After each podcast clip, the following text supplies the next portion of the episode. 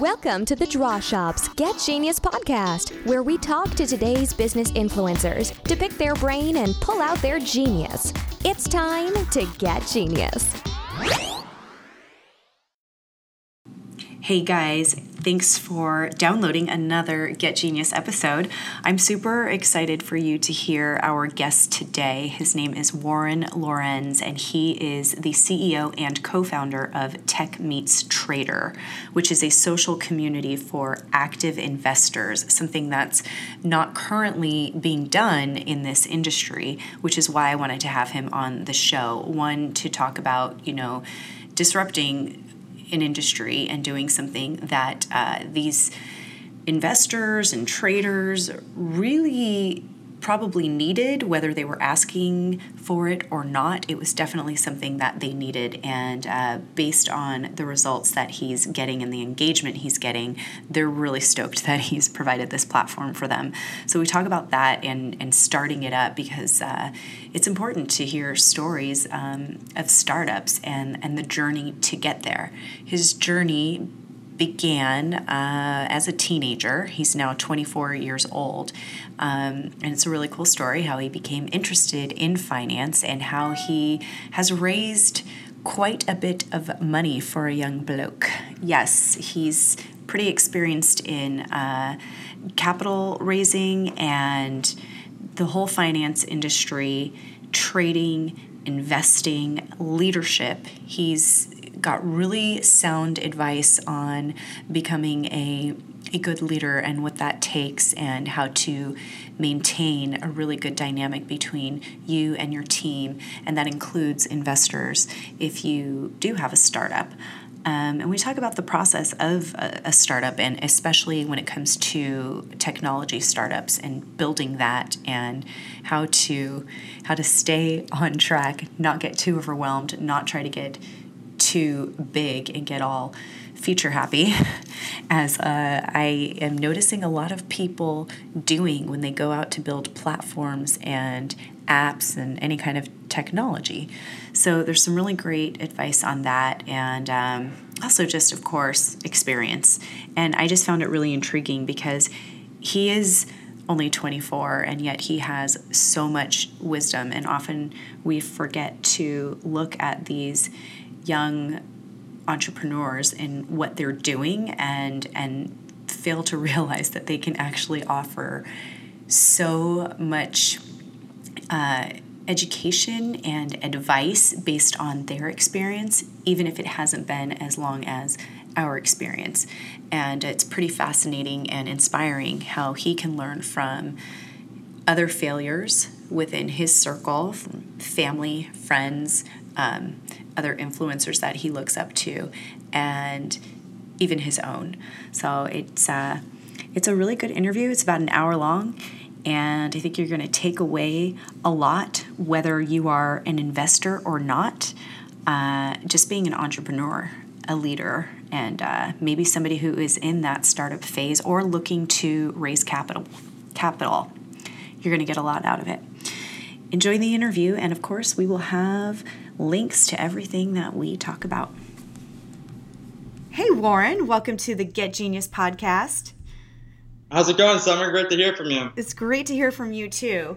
I'm really looking forward to talking to you today because you have, um, I think you have a different industry than um, a lot of our other guests. So this is going to be awesome. And of course, like many of our guests, you're doing something that's uh, totally different in your industry. That's right. Yeah. So, um, but before we get into all of that good stuff, I want to kind of talk about Warren 10 years ago and what you were doing and what brought you to what you're doing today. So, 10 years ago, that's a great question, Summer. Um, I guess I was, well, 14 and uh, I was working construction in my summers and playing hockey, uh, lacrosse every single day. Um, I was a competitive athlete, and um, I mean, I was just a normal average kid. I was decent at school, not spectacular, um, but you know, athletics was really my passion. It kind of taught me uh, really how to be self motivated, um, trying to work towards a goal and work as a team. So uh, I was 10 years ago a, a, little rambunctious and we've settled down now, thank God. But uh, yeah, so yeah. So how did you how did you get interested in the world of investments and corporate financing? Right. So as I mentioned before, I was when I was working construction. My so my my father uh, he had me working construction actually since I was four years old during my summers. Um, started with walking around the entire job site that he would have, and I'd have to pick up cigarette butts so I'd never smoke. Um, and then I graduated to working in a mechanic shop and uh, doing mechanical work and whatnot. And ultimately, throughout the summers, I had saved up, uh, you know, a good sizable portion of funds.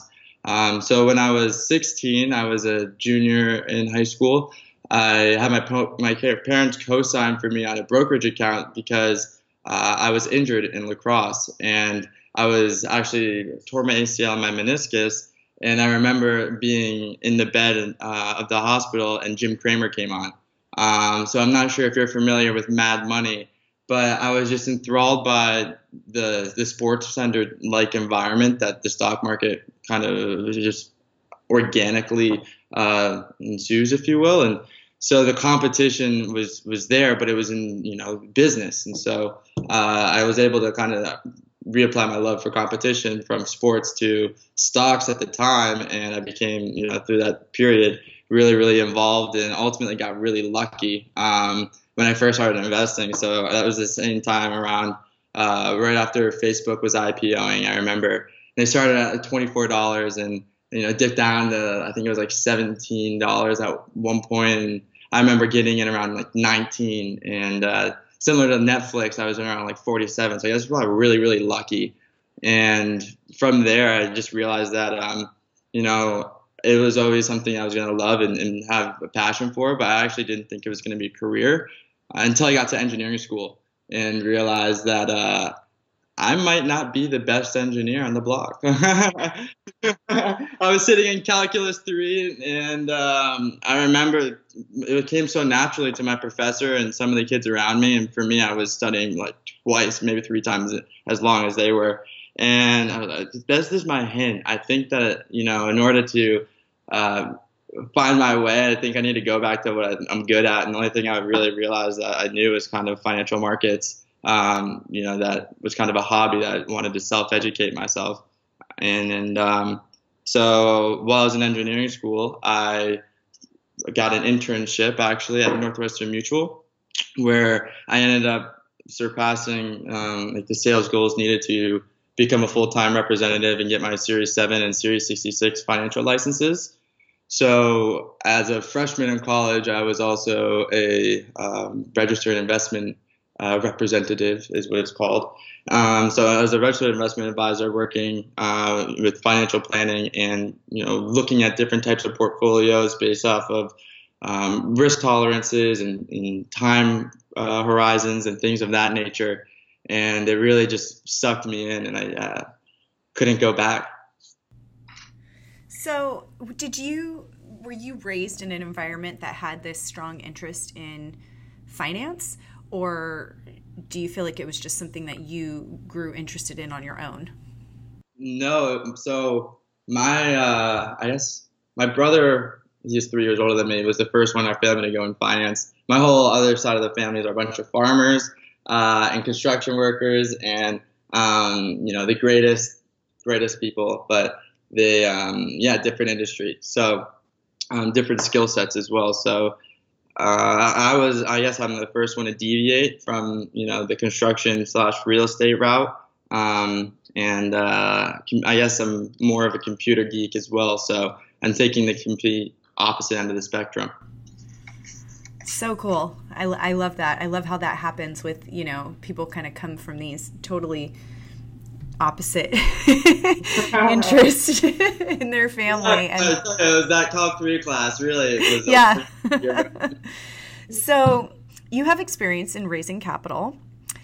What what was the first experience for you? Because I think it's interesting for some of our entrepreneurs, listeners that are either raising money themselves for a new startup or um, are looking to others to raise money. And I, I notice there's a lot of fear around that. Can you tell us about like your first experience raising capital that really put you into this like feeling of confidence? Right. Um, so uh, as I mentioned before, when I was working at Northwestern Mutual, um, the end of my sophomore year, I was contacted by an upcoming startup, a tech startup, um, that uh, specialized in alumni engagement. Uh, it was a mobile application, and they were moving to desktop, and um, they had a really great idea, and they were, you know, really, really great at uh, selling the product, but they didn't understand how to raise capital. Um, so right after taking the Series 766, I was kind of naturally. Um, he was one of my friends as well, so one of the guys that he would go to to start asking questions, and um, you know, I started being able to advocate for the company, and I actually believed in it. So I gave him a, a modest investment and started telling others. And when I realized their response, I, I, I knew that there was something special because you know I wouldn't have invested in myself if I didn't believe in it, and um, I knew that there was true potential behind the, the, the dream and the vision. Um, and so I saw that it'd be very easy to, you know, help them raise capital. And ultimately, they saw my skill sets and um, they reached out to me and said that they were raising at the time it was a quarter of a million. And so uh, you know within the first couple weeks i was able to secure from various high net worth individuals reaching around in my network um, that uh, they i think it was around $75000 $75000 and then um, I found another one more investor that would provided the the seed, if you will, to the rest of the remaining two, uh, 250,000. Um, so that was like our, our, first step through the door. And right after that point, we received call from 500 startups, where we were accepted into 500 startups uh, Mountain View office, batch 13. Um, and it was really exciting. You know, we uh, we, we all were moving out, going to San Francisco, and we were gonna live in a house together. We are gonna had six of us actually in a two bedroom apartment. Um, and uh, my actually my today my co-founder, uh, he's also my roommate, but we actually we shared the living room. So uh, he would get the couch, and I had a blow up air mattress. And for um, eight months, I helped this company, you know, grow their finance department and uh, raise capital. So in total, you know, throughout the experience, we raised about uh, 1.2 million dollars, and um, I, I, exited the firm in order to start TechMeets Trader, uh, my current company, with my co-founder. Um, and uh, you know, we we um, I, I wish them the best. You know, they're a great group of guys, and um, you know, it was a great, great first step through the door and a capital raise for me and kind of seeing the intricacies of convertible notes and um, convertible debt and how that you know plays into effect for future rounds and various cap situations and yeah. So what are the some of the things that you um, if you were to raise again what were some of the takeaways that you would do the same or some things that you would do differently? Right so I would say that the biggest thing I would consider is the overall contribution to the, of the investor to the firm. Um, you know, it's raising capital in the traditional sense of what most startups think of is um, actual an investment, a, a, you know exchange for some share or percent of ownership or the right to uh, you know purchase shares in the future um, of ownership you know, and that's equity is the most expensive form of financing, which is contrary to popular belief, right? If you can establish a business that's cash flowing, you know, at least one stream of cash flow, you can scale that, you can show and leverage that, right? Um, interest rates today are so low that, you know, a lot of times it makes sense to go and take a business loan out if you guys can qualify, which is difficult, right? And so the traditional path is, you know, you want to start having the validation of a seed investor and start moving your way up to Series A and, um, you know, actual equity rounds. And that's kind of the natural progression of companies that are going IPOs. But what I feel is undervalued is, um, you know, what people look at as their only source of financing, um, which is really should be themselves in the business. Um, and so I wouldn't caution against getting capital, but it's a it's a partnership that you I would make sure that people are, are aware that it's not just a check. Um, that you know it's it's a system of checks and balances at that point, and you have responsibility, a fiduciary responsibility um, to those investors, even if they are minority uh, stake. And because I mean, at least for me, I never want to be have to look across the table and say, "I lost you money," um, right? So having that integrity as an entrepreneur is, is pretty difficult. You don't see it a lot, but it's it's what makes people successful, and and that integrity piece of I'm not going to let you down, and I'm going to do everything I can to accomplish what I'm telling you I will, um, which doesn't always happen. It is it's a uh, it's a humbling experience. yeah. You know, and I think it's really refreshing to hear that because, um, you know, I think there's still people in their later 50s and 60s that are raising capital and it is all about the check and they kind of right. they overlook the the overall contribution like you said what other value do they bring because it is a partnership and it's not just about that check and i think later on you you'll see the results of that when it is just the check right 100% and you know they're going to be the first ones that are asking for distribution uh, in a later equity round you know or um, dividends they're going to push you to you know start distributing dividends maybe when you're trying to grow the firm and reinvest the cash flows. Um, you know, so it's things in the future where people get sometimes nearsighted and instead of making, you know, I'm going to sleep on the floor with uh, my six best friends and we're going to, you know, eat, sleep, and live together and, and make this dream come to a reality together. Um, you know, it's not as glorious, but at the end of the day, it build, helps build a better business because um, you guys are all in sync, and uh, it really, really solidifies the team and the vision. And uh, also, it teaches you how to be lean, which is ultimately you don't want to be wasting other people's money anyways, because it's the most expensive form of financing, right? So, of course, uh, yeah. Yeah, really, really building that foundation because you always have that to fall back on. Whereas if it crumbles at the top and you didn't do that, then you're kind of going down. exactly. No one wants to have one of those conversations. No. And, uh, no, that's definitely not the goal. So let's talk about um, leadership. And okay. I know, I know you're you're a competitive guy. I happen to love competition. I think it's a good thing. It's what you know um, allows us to innovate new things.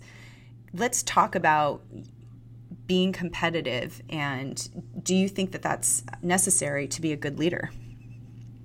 100% uh, you need to hate you need to hate losing just as much as you love winning. I mean i'm sure it's a cliche um, people have heard it before but you know it's it's not just the the victory and, and the celebration that's kind of the glory right? But also love the journey. Um, the the journey of the competition when you're you know head to head and you're battling for market share or um, to uh, let's say get new users and, and, grow your user base or something of that nature you know it's a constant strategical uh, you know battle that you're going through. Um, and uh, yeah uh, so i know like a, a lot of people in will say, you know, try to put everyone, let's be fair, let's be equal, and competition is not necessarily a good thing to them. Right. What, how would you argue that that it is? It's all about incentive. It's about empowering your team. Uh, so it's really not about saying I'm the captain and I call the shots. That's that's not true leadership. You know, right? So when you think of the competition, you you want it to be healthy. You want it to be kind of self fostering. Um, you know, you don't want to put pressure on others. You want to have people want to perform well, right? So you don't want to have to tell people or provide an environment that's like a pressure cooker uh, where people get overstressed and they don't perform optimally. But you want people to want to succeed because it's in their best interest, because it makes them feel empowered, because they're working towards a better mission, right? And so by combining by helping coach those individuals to be that person, you you are a leader and things get done right? But your team also gets better. They learn more and ultimately become more productive. Um, uh, uh, my one of my buddies brandon vega is a perfect example um, where you know he started off as uh, just researching oil right and now he's doing uh, he's trading every day in the markets alongside us running marketing campaigns helping do video campaigns, and he had zero experience before. And it's just because he was able to jump into those situations, adapt, and execute, and also have the competition of I don't want to fail because this is our lives that's in our hands, right? So you make it a team uh, vision, and it's not then it's not just you as an individual, as a, you as a leader. It's us as a team, and, it's more motivating that way um, as a team, you guys are competing together against whatever purpose you're trying to overcome. And I love that you're that you're saying this because I think it's so important for people to recognize. Sometimes people view competition as something that's going to tear a team apart or it's something where you look at your competitors in business and you know it's like ooh stay away from them. When actually your competitors can you know really be collaborators with you. And i think it actually brings you all closer in terms of achieving that that big goal and whatever industry that is you know if, if somebody else is doing something better than we are well then great that's going to make us want to do better and then it's going to make them want to do better and all we're doing is creating something better for for the world. Right 100% and that's why we should be doing what we're doing and whatever we are doing is that's the whole purpose right? It's something that can be have longevity you know build a legacy um, and you know ultimately represent your name in the future, right, for other gen- generations. So by having that mentality, everyone gets there. Um, at least in what traditionally people think of as the American dream. So true. So, who are some of the influencers that inspire you in in your role in leadership? In leadership, in particular, I would have to say my father. Um, he's my he's my idol. I mean, I watched him grow from a very young age. Uh, he started a construction firm with his father.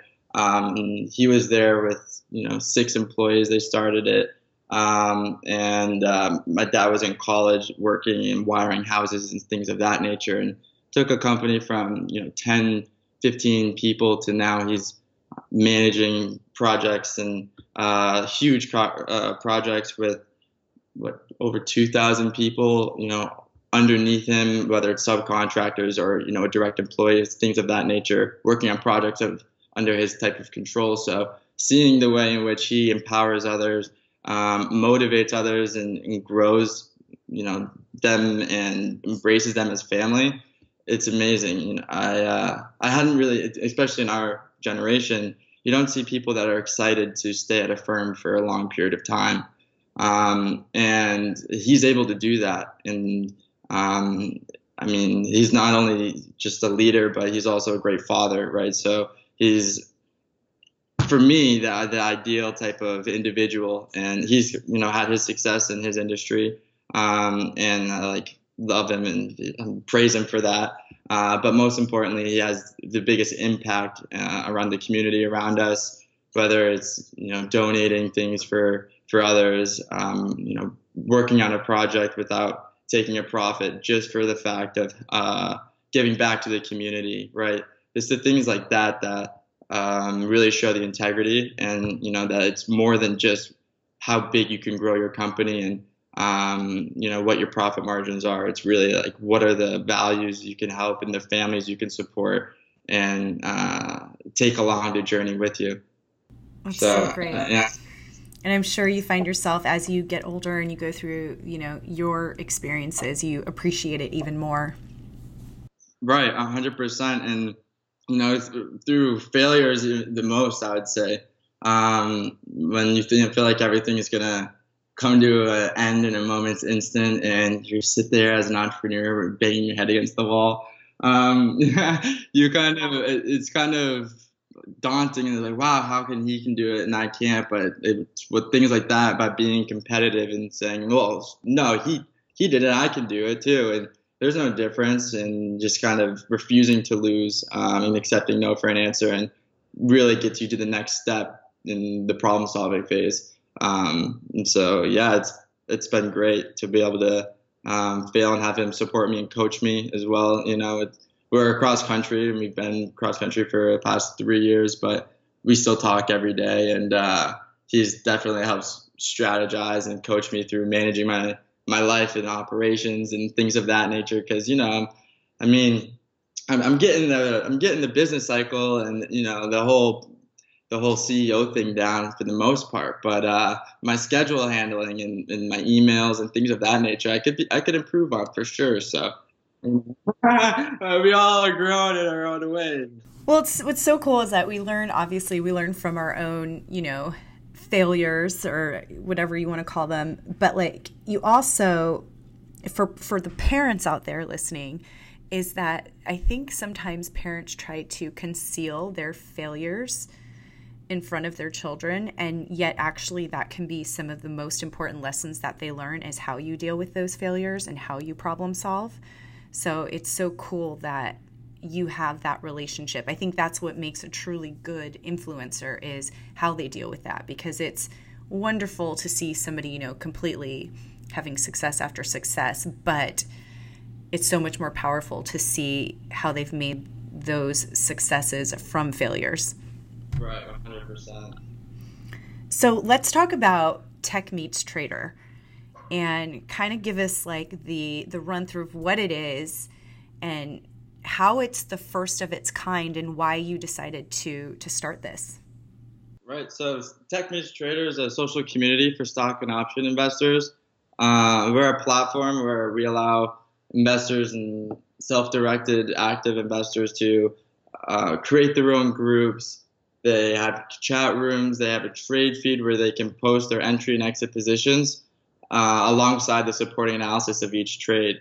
So what's happened is, Summer, is as technology's advanced, um, you know, there used to be traditional trading pits where uh, you'd see active investors going, you know, working for an institution and they're looking up at the, um, you know, look up at the screens or boards and you know they're they're trading on the spot. Where now, given technology with 2000 uh, tech boom, everything's moved to the online uh, realm, if you will. So the retail industry has experienced a massive, massive, massive growth spur, and um, it's providing a, a, fragmented industry nonetheless because no one's really found a way to consolidate and organize it and really alter and cater to the specific at home trader who's isolated staring at a wall of screens.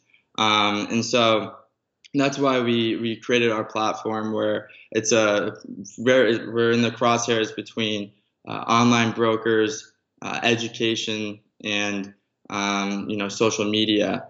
And we really do a full encompassing service. So for those that are looking for education, our most proprietary feature, what makes us you know different as well, the combination is uh, we have live screencasted trading where we partner with companies and they actually onboard their user base and they we host chat room and their live screencasted uh, charts in real time um, for the moderators to trade live, uh, teach others, um, and uh, they also post entry and exit positions and things of that nature.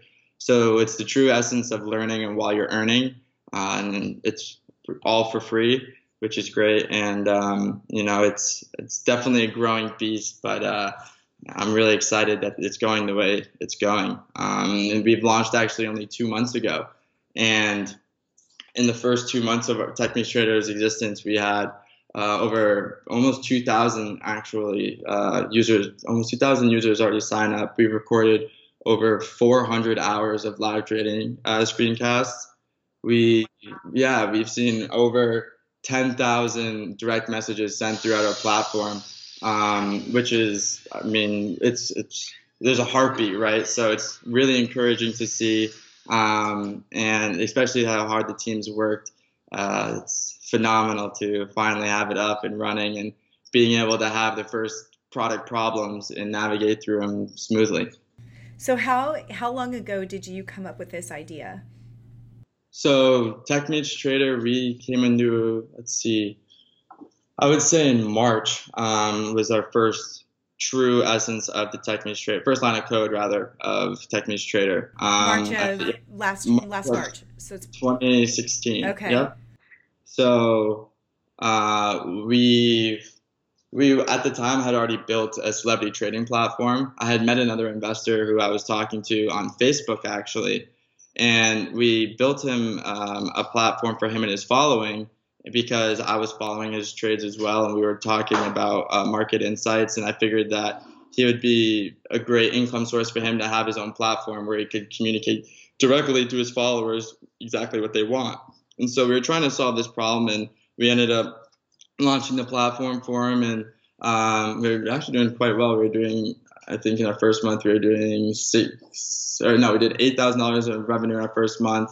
Um, then it went to twelve, and that's when I realized that really it wasn't scalable on the tech side for me because we were only getting a certain percentage. The business deal wasn't right, and I wanted to take the overall uh, analytics that we had ex- learned and um, we had collected and being able to extrapolate information on and optimize the experience for all retail investors.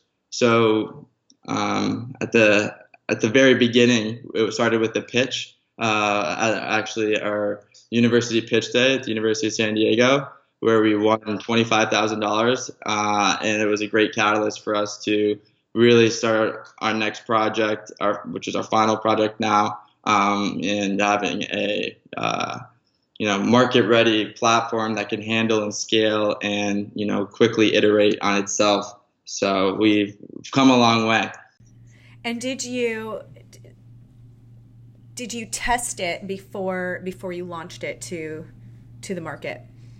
Yes, of course. So we we were testing through the entire beta stage. There, um, we were working with a celebrity investor, and then you know, through the entire build out phase, we would go on the platform, my team and I, and uh, it was called QA team, and uh, we would report bugs through. Uh, at the time, we were using Trello, so we would have um, you know our Scrum like backlogs, and we'd uh, we'd go through each feature. We'd flag different uh, bugs within the feature, and then send it back to our dev and put it in their backlog.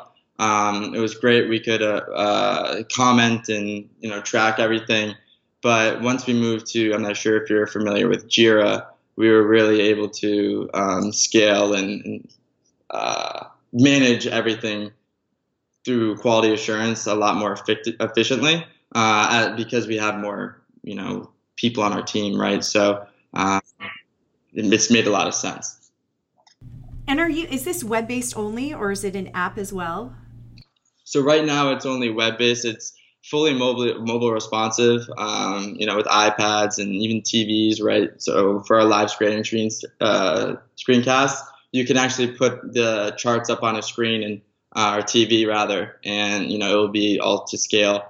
Um, same thing with your phone or tablet, but uh, we do not have a mobile application. Um, we uh, we have that backend for it, and it's coming soon, but we don't have a release date yet. So I have so many questions because I know so many of our audience will have these questions. Um, finding the right dev team. Yes. Tell us your your experience, if you can, as much as you can, and you know how you how you landed on the right one. Right. So I actually was contacted uh, through LinkedIn, and everyone gets contacted if you ever have a you know I'm sure as you well know, Summer. Uh, title as a CEO, everyone gets contacted. If you have an executive title, they just everyone wants to just send you emails and uh, try to connect and you know build business relationships. And so I went through about 17 different firms, uh, sourcing firms, and I was receiving quotes from all over, you know, from uh, $15 an hour to $250 an hour. Um, and then I wanted to do more of a monthly uh, fixed fee. And, um, and so we were, you know, start negotiating through that for per developer based off their skill sets. And I found this one firm that had contacted me, which is always great because you know that they want to do business with you. Um, and I gave her the uh, opportunity. You know, we sat, we had a meeting, and um, the one differentiator for her firm was that she allowed us to try out uh, two developers for one week completely free and we gave them projects based off of our uh, code stack and our environment um, and their you know areas of expertise. And we had them complete those assignments within the week to audit their code. So it turned out that the uh, developers that we had were, were great. We hired one of them, the other one didn't get hired, and then um, the next time we were getting more developers, we you know did the same process over and over, and it worked really well for us because we were able to ensure that the the code was of quality, the logic was um, good and you know efficient, and uh, everything worked the way it should. And our CTO, he's phenomenal. I mean, he when it comes to computers, oh my goodness, he builds them, he codes them, he teaches them through AI. You name it, this guy he's he's a freak. Wow. And did you was he did you have a CTO before you had your dev team? Yes, yes. So my CTO is actually my co-founder Albert Frimpong, um, and he is. Uh, I mean, he's my day one business partner. Um, from the, the capital raise at our old firms yeah, I hired him actually there um, while we were both uh, at the University of San Diego, and um, I had only known that he uh, knew computer programming because he was in my fraternity, and everyone was talking about the applications that he had built. So, um, by you know, when we combined forces, we it, it was truly powerful because my experience was in finance and his was in technology, and I, it wasn't until I went through uh, uh, Coding Dojo, which is a software boot camp um, in uh, Silicon Valley. It's it's in Mountain View, I believe.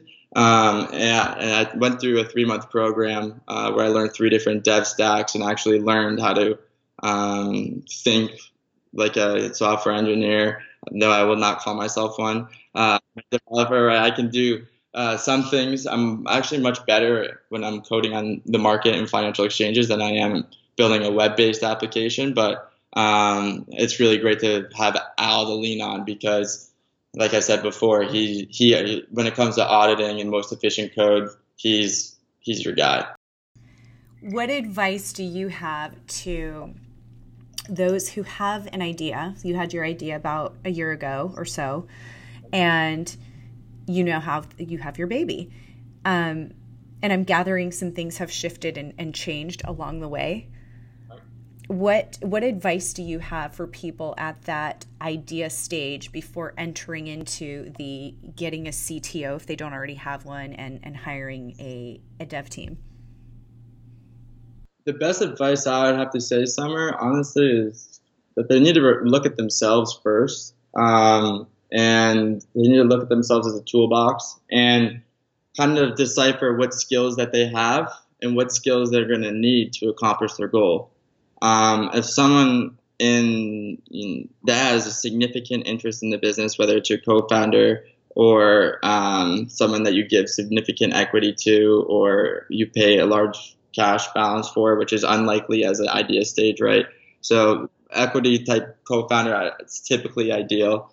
Um, I, the advice I'd say is look at yourself like a toolbox and evaluate can you get the job done and execute based off what you know and what you're good at. And if the answer is no, well, then you have some learning to do. Um, and there's no shame in getting a job at one of those firms and learning that skill and uh, becoming the best at it so that you can succeed in the marketplace.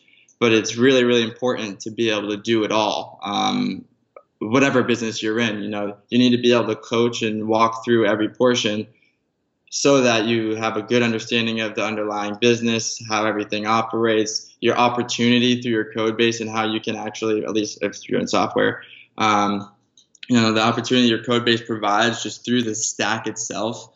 Uh, the, I mean, people on they undervalue the technology that's out there and the different combinations of um, let's say different stacks and technologies. So we use you know graph databases and um, AI uh, um, to help optimize our experience. But with without having the, the understanding of um, let's React Native, and then uh, let's say Cypher queries or some. Right, you can talk about some technical stuff here, but without having an understanding of how it all works, it's very difficult to like, move forward in the next portion or iterate when things go wrong um, or solve a problem when a problem occurs. So, as a leader, as a CEO, you know that that's already your job, right? You're always that's what we do. We we put out fires all day, right? Um, and so you need to be able to put out the fire. So, how when you're when you're first developing this platform, how do you keep yourself from, you know, um, I'm trying to remember that term.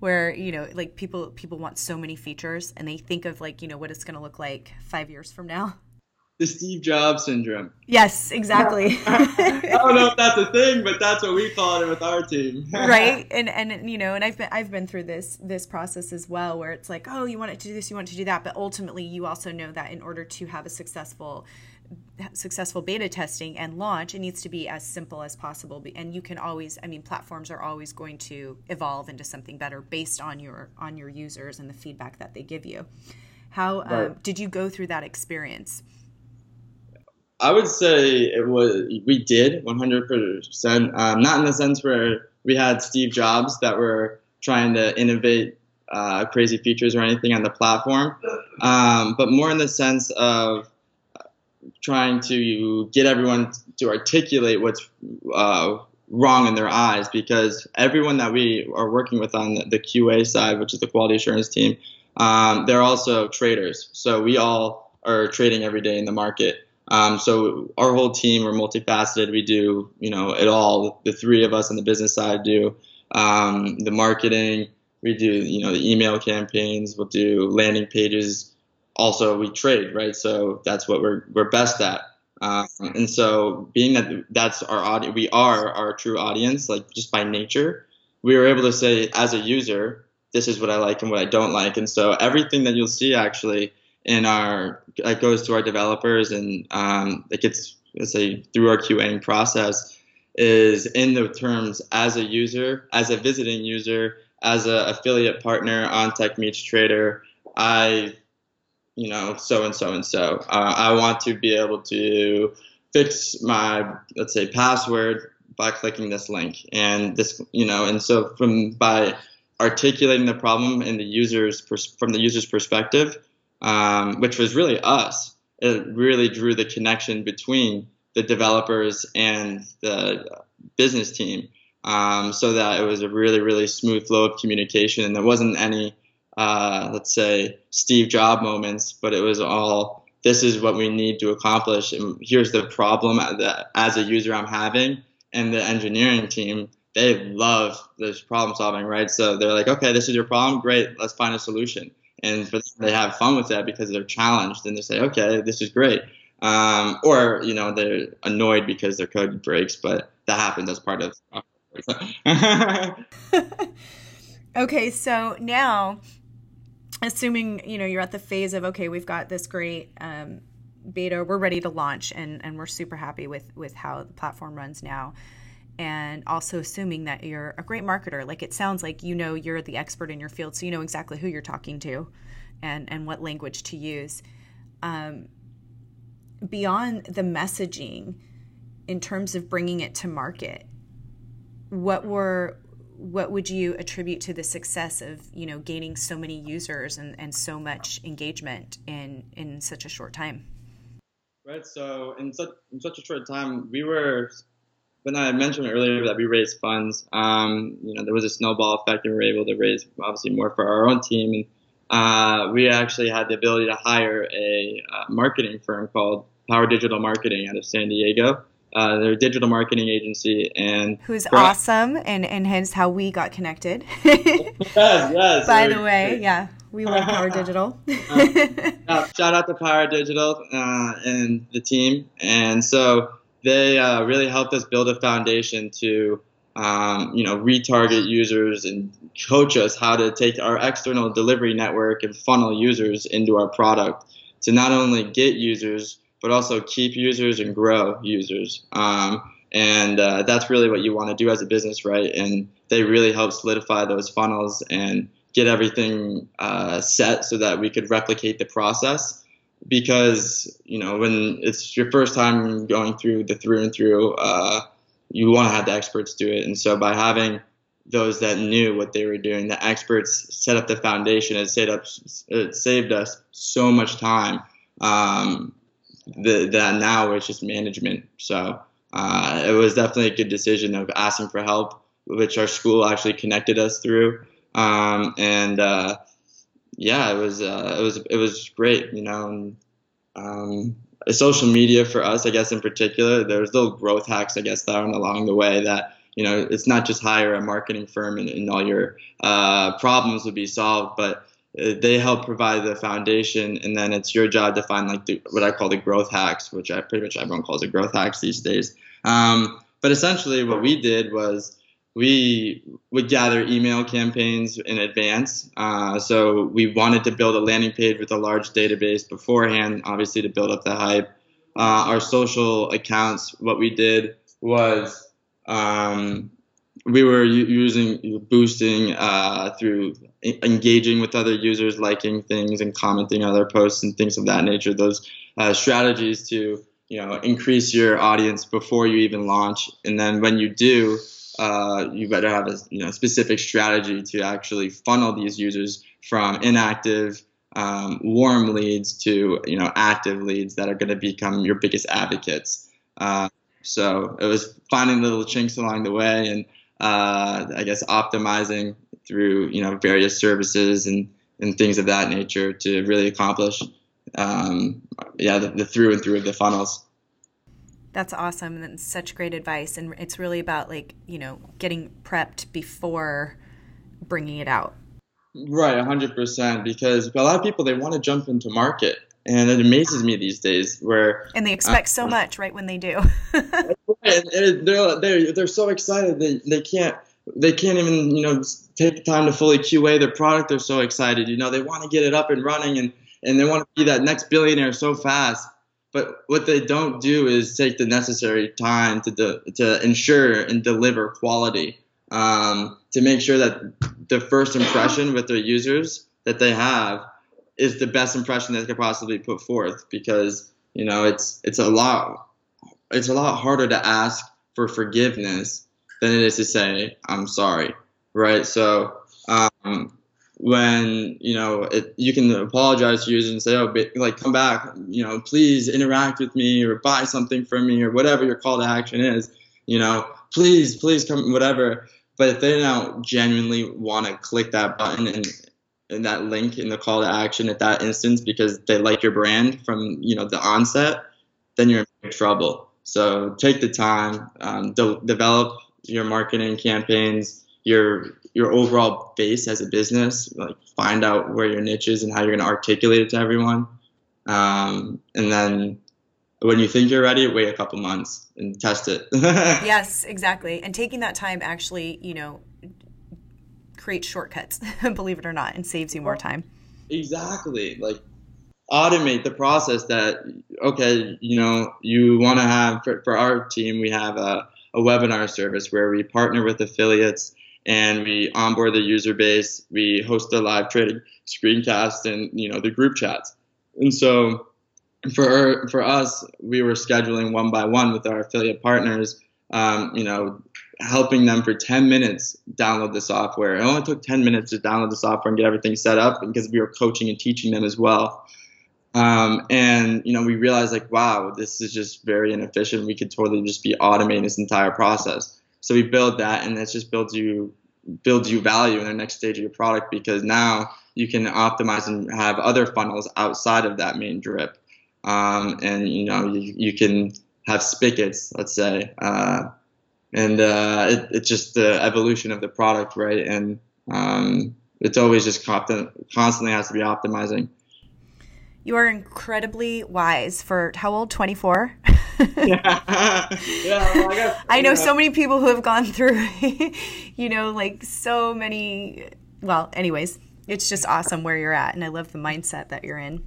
Thank you. Thank you. I think, honestly, the biggest thing that's kind of opened my eyes where most people maybe aren't as, uh, let's say, practical is I know we were in 500 startups. Uh, I'm not sure if you've heard of it, Summer, but um, right now it's it's known as one of the top you know VCs in Silicon Valley uh, for early stage seed stage startups, and um, so we had 32 companies from around the world. Uh, 16 were uh, from different countries, and um, it was 16 were from you know internal, but all over you know scattered throughout. And the amount of companies still saying today, you know, shock was shocking. Even three, four months after the program had had finished, it was amazing to see the the routes that some entrepreneurs took and the decisions that they made and the, their leadership styles and the way that they manage their business and kind of see it on a firsthand basis of what to do and what most importantly not to do. Uh, that was the best learning experience was learning what not to do. Uh, yeah, I don't know what to do still sometimes, but when I know not what to do, then I can pretty much ensure that I'm going to make a better decision. Yeah. that sounds like a heck of an experience you should write about. I know, right? There's so much. not enough time. So, who's the ideal customer for or user for Tech Meets Trader? Should they be at a certain level in their trading experience, or who who's your ideal?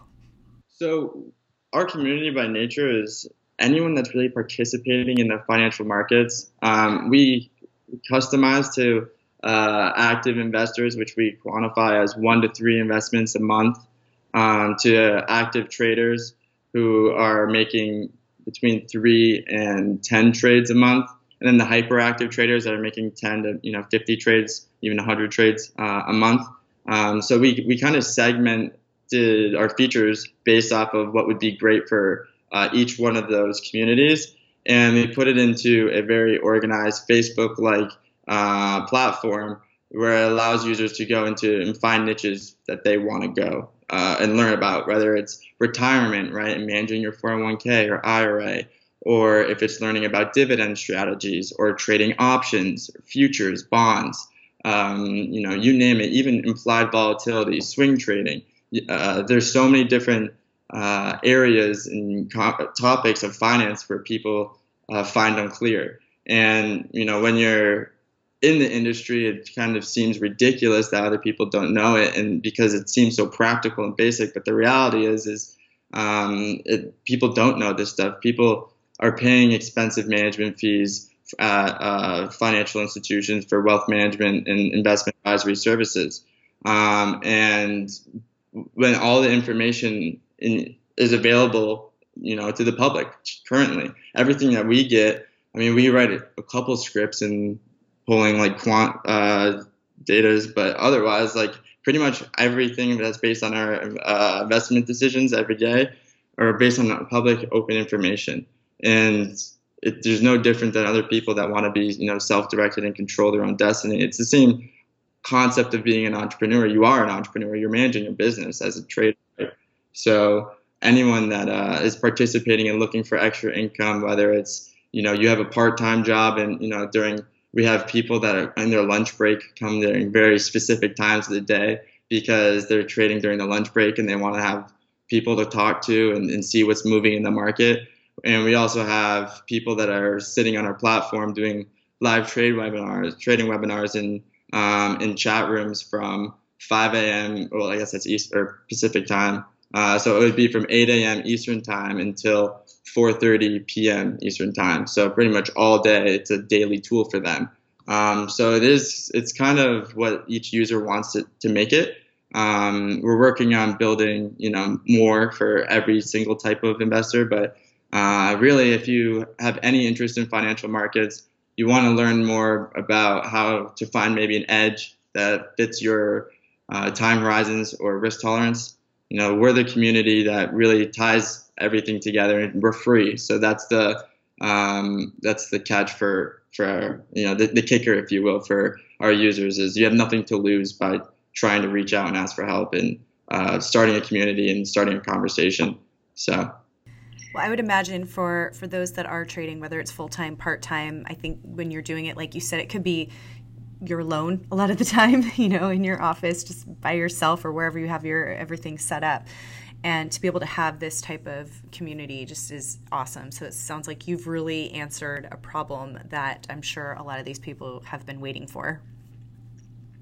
Yeah, the feedback's been amazing. You know, people are reaching out, and, and I don't think I've it's I don't think I've ever had even a girlfriend treat me this nicely. I mean, it's it's great. Uh, you wake up because we're Pacific time, right? And so uh, the futures market opens at 5 a.m. and we have one client that his entire user base comes in and starts trading futures around 5:15, 5:30 a.m. our time. So our whole team has to be there, right? And um, it is ridiculous. Like, uh, it's it's a blast. We love it, and everyone's there. We uh, as a team, we're always happy to help each other learn, help others profit. So it's good and gratifying to see that you get to help people and see other people's successes and watch them grow um, without really having to, you know, necessarily do anything or just pointing them in the right direction. It's uh, it's a great environment.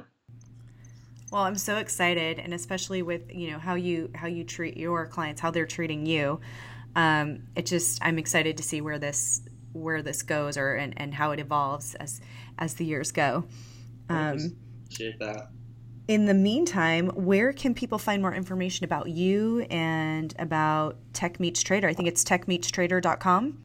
It is. It's techmeetstrader.com. Um, www.techmeetstrader.com too works. Uh, and you know any mobile browser, uh, any desktop, you know you can go through and experience the entire platform.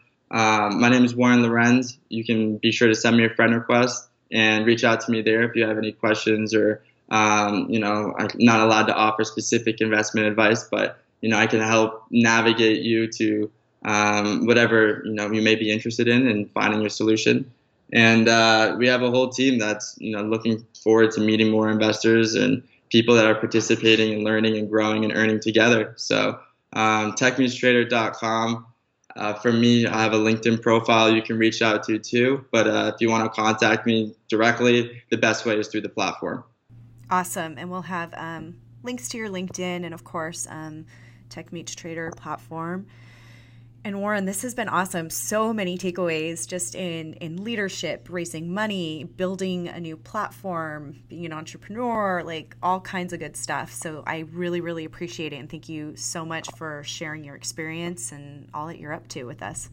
Uh, thank you, Summer. Thank you for having me, and best of luck to you and the team. And I look forward to learning more about you know the Draw Shop. Thank you. Awesome. Thank you for listening to today's Get Genius. You can learn more about the Draw Shop at www.thedrawshop.com on Facebook, LinkedIn, and Twitter. Your home for kick butt custom whiteboard marketing videos. Your ideas come to life. Thanks for listening. Please share, comment, and make any suggestions for future genius guests.